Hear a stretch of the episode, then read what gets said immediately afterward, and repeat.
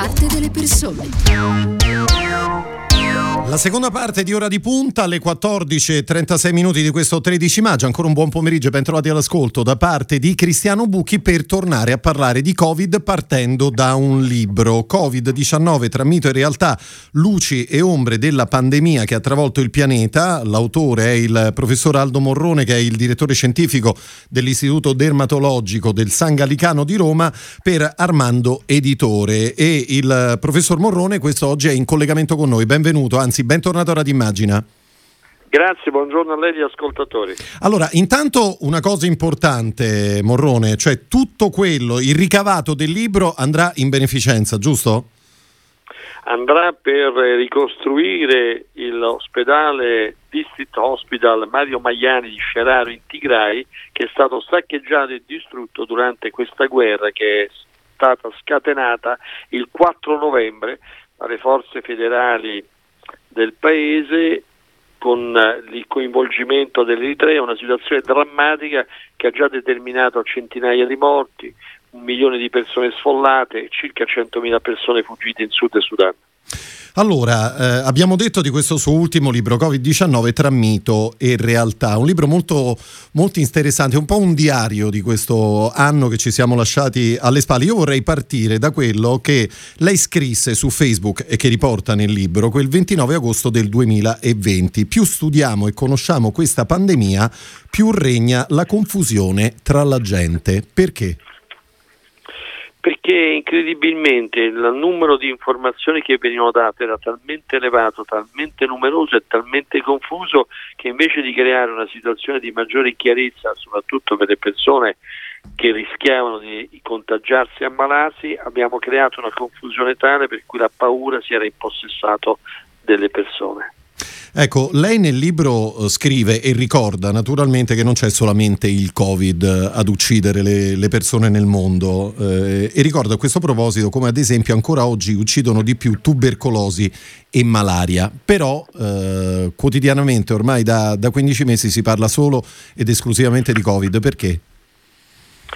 Perché il Covid ha messo paura all'Occidente rendendosi conto che non soltanto perché si è avute le prime manifestazioni sostanzialmente in Europa, anzi il primo paese europeo è stata l'Italia, ma soprattutto perché si è capito che siamo di fronte a una pandemia e normalmente prima tutte le pandemie o le epidemie coinvolgevano soprattutto i paesi impoveriti del sud del mondo e quindi questo timore, questa paura non c'era ed è grazie a questo che è partito un'attività di studio e di produzione di un vaccino che per altre malattie non si era mai riuscito a vedere.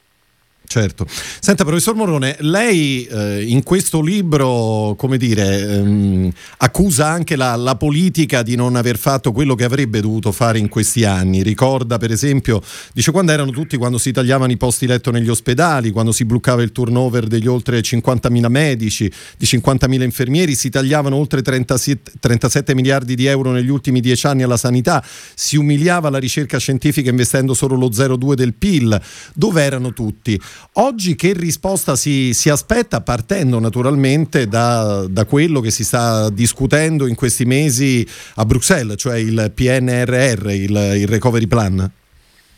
Intanto devo dire che quella situazione drammatica per il nostro paese era identica anche per altri paesi dell'Unione Europea quando si è pensato che investire sul servizio sanitario, sulla ricerca scientifica non fosse così importante, pur con delle differenze. Oggi ci si è resi conto che se avessimo investito di più e meglio non ci sarebbero state quelle scene drammatiche che abbiamo osservato a Bergamo, a Brescia, dove addirittura non c'era il posto e il tempo di poter seppellire i nostri morti. Abbiamo perso un'intera generazione, quella che aveva ricostruito l'Italia del dopoguerra senza neanche avere la possibilità di dare loro una carezza, un saluto da, da vicino. L'altro punto è che oggi ci siamo resi conto che la ricerca scientifica, in particolare nell'ambito sanitario, va aumentata e allora ecco che il PNRR, che sicuramente è un'opportunità notevole per il nostro Paese, quello che poi mi ha meravigliato è che ancora oggi se ne discuta poco. Io farei dei, dei dibattiti nelle università, negli ospedali, nelle fabbriche, nelle scuole, in Parlamento, dappertutto, nelle sedi dei partiti politici. Farei un grande dibattito su come vorremmo che fosse il servizio sociosanitario per il nostro paese e per l'Europa alla luce della pandemia che ha travolto effettivamente il pianeta e alla luce dei finanziamenti e delle opportunità che l'Unione Europea ha deciso di destinare a un miglioramento della qualità della vita e della dignità delle persone. Eh, le tante persone che lei ogni giorno con il suo lavoro incontrano, eh, incontra che cosa le dicono? Cioè che, che sistema sanitario vorrebbero? Intanto una maggiore attenzione alle persone e una minore attenzione alla logica del profitto. Noi abbiamo modificato una legge straordinaria che ritengo una delle migliori del mondo, se non la migliore in assoluto, che era la legge sul Servizio Sanitario Nazionale, la grande conquista del 1978, che prevedeva le unità socio-sanitarie locali.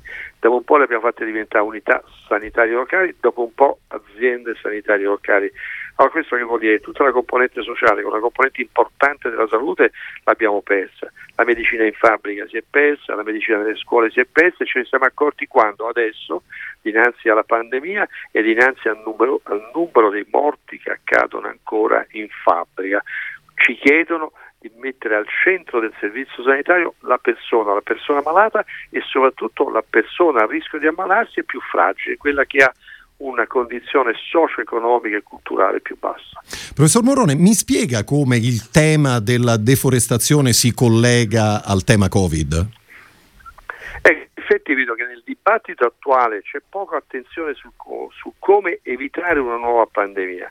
Siamo stati intelligenti e capaci di creare un Ministero della transizione ecologica, quindi vuol dire che l'ecologia, la transizione ecologica diventa un elemento fondamentale per la sopravvivenza del pianeta e per la sopravvivenza di ogni essere umano, ma non ci rendiamo conto che se non investiamo seriamente in azioni politiche concrete, come diceva Cico Mendes, l'ecologia senza l'impegno politico è giardinaggio cioè se noi non ci rendiamo conto che noi dobbiamo evitare deforestazione, salinizzazione, desertificazione, un impegno sul clima, questo è il momento di tirarle fuori queste problematiche, perché sono queste che hanno determinato la base della diffusione e della creazione della pandemia da Covid-19. Certo, eh, chiedo a lei naturalmente che è impegnato quotidianamente come sta andando la campagna vaccinale e poi se mi sa dire qualcosa in più invece rispetto allo studio verso la, la terapia Covid. Ma di questo abbiamo buone notizie, io sono convinto che la campagna vaccinale eh, sta andando bene, certo come tutti i ricercatori dico potrebbe andare meglio, quindi abbiamo bisogno che le dosi di vaccino che cui abbiamo diritto perché sono state tutte pagate. Guardi che i vari strati, dagli Stati Uniti alla Gran Bretagna all'Unione Europea, hanno dato un contributo notevole alle aziende che producono vaccini, per cui il rischio di spesa in queste aziende voglio dire, è molto più ridotto rispetto al passato perché c'è stato un forte investimento uh, parte di questi stati e quindi anche da parte del nostro Stato e quindi abbiamo diritto a queste dosi, abbiamo diritto a ricevere i vaccini. Però sta andando bene la campagna, può andare ancora meglio se riusciamo a coinvolgere i medici di medicina generale, tutti i luoghi dove è possibile fare vaccinazioni, un po' come sull'esempio del 1973 quando ci fu il colera in Italia, ero a Londra a studiare medicina e i miei colleghi, studenti, i miei professori all'Università di Londra dicevano però siete stati bravi che in una settimana avete vaccinato 900.000 persone a Napoli contro il colera. Ecco, ci vuole quello spirito di volontà di eh, coinvolgere tutti nella vaccinazione. Però io sono fiducioso perché riusciremo con le dosi, con un'organizzazione ancora migliore, arrivare anche a un milione di dosi al giorno. Eh beh, cioè, se, ce l'auguriamo tutti naturalmente. Eh, professor Morone, senta, eh, sempre per tornare al suo libro Covid-19 tra mito e realtà, lei scrive è importante la distinzione tra tasso di letalità e tasso di mortalità perché non è una distinzione semantica, vale a dire? No, sono due cose completamente diverse e quindi noi abbiamo bisogno che questo sia chiarito, sia chiarito anche nell'attività di ogni giorno che noi svolgiamo, perché uno è il numero delle persone che muoiono rispetto alla popolazione generale, uno il numero delle persone che muoiono rispetto alle, alle, persone contagiate. Noi dobbiamo fare in modo che diminuisca il numero delle persone che muoiono rispetto al contagio e devo dire che attraverso la vaccinazione e attraverso le terapie che si stanno portando avanti, perché oggi abbiamo nuove terapie che prima non c'erano e quindi io credo che in futuro avremo il vantaggio anche di poter intervenire clinicamente sia a casa della persona malata attraverso non solo gli anticorpi monoclonali ma anche attraverso queste linee guida che sono state finalmente realizzate e che i medici sono in grado di poter eseguire, ma soprattutto attraverso un'attenzione alla ricerca scientifica, vede molto interessante. Pochi giorni fa abbiamo dimostrato che il vaccino contro la malaria che veniva sperimentato in alcuni paesi africani e che è prodotto dalle stesse case, da una casa in particolare che ha prodotto il vaccino del virus Covid-19, sta dando dei risultati eccezionali. Questa è una buona notizia. Certo. Professor Morone, un'ultima, un'ultima, questione, per chi non la conoscesse, io ricordo che lei ha coordinato diverse missioni cliniche scientifiche in Africa, in India, in America Latina, in sud-est asiatico, anche, anche in Medio Oriente, che è una zona del mondo che lei conosce particolarmente bene. Volevo eh, una sua impressione, una sua testimonianza rispetto a quello che sta accadendo in queste ore.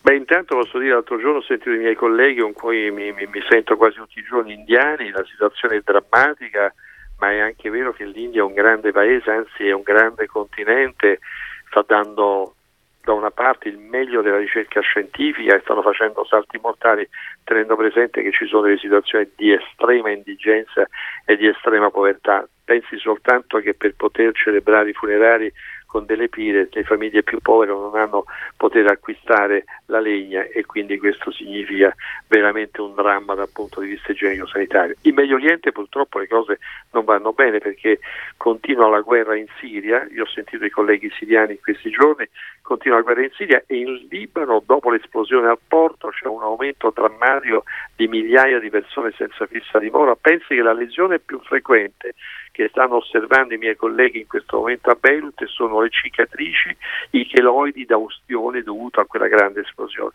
E i miei colleghi africani mi continuano a dire che a causa del blocco e della paura del Covid le persone non riescono più neanche a farsi curare la tubercolosi, la malaria o l'AIDS, per cui c'è un aumento anche di queste malattie. Il quadro non è non è purtroppo molto buono. Assolutamente. Allora io ricordo ancora, professor Morone, il titolo del suo ultimo libro, Covid-19, tramite realtà, luce e ombre della pandemia che ha travolto il pianeta, Armando Editore, libro che trovate in, in tutte le librerie. Eh, ricordiamo ancora il cui ricavato andrà? Questo è molto importante perché il motivo che mi ha spinto a scrivere questo libro è stato proprio il saccheggio, la distruzione in particolare di un ospedale nel Tigray che serviva una città di oltre 100.000 abitanti, un ospedale gestito da medici locali, infermieri locali che eravamo riusciti a creare collaborando alla formazione del personale sanitario all'Università di Macalle di Aksum e di Adigrad, città che vengono, sono state in gran parte saccheggiate durante quest'ultima terribile guerra nel Tigray al nord dell'Etiopia. Professor Morrone, grazie e buon lavoro, a presto. Grazie a lei e ascoltatori. Arrivederci e grazie al direttore scientifico del San Gallicano di Roma con cui siamo giunti al termine del nostro appuntamento con ora di punta. Vi ricordo che ci ritroveremo domani puntuali alle ore 14. Un ringraziamento a Elenia Daniello, alla parte tecnica, Andrea Draghetti per quanto riguarda lo streaming, a tutti voi per l'ascolto e da parte di Cristiano Bucchi l'augurio di un buon pomeriggio. A presto.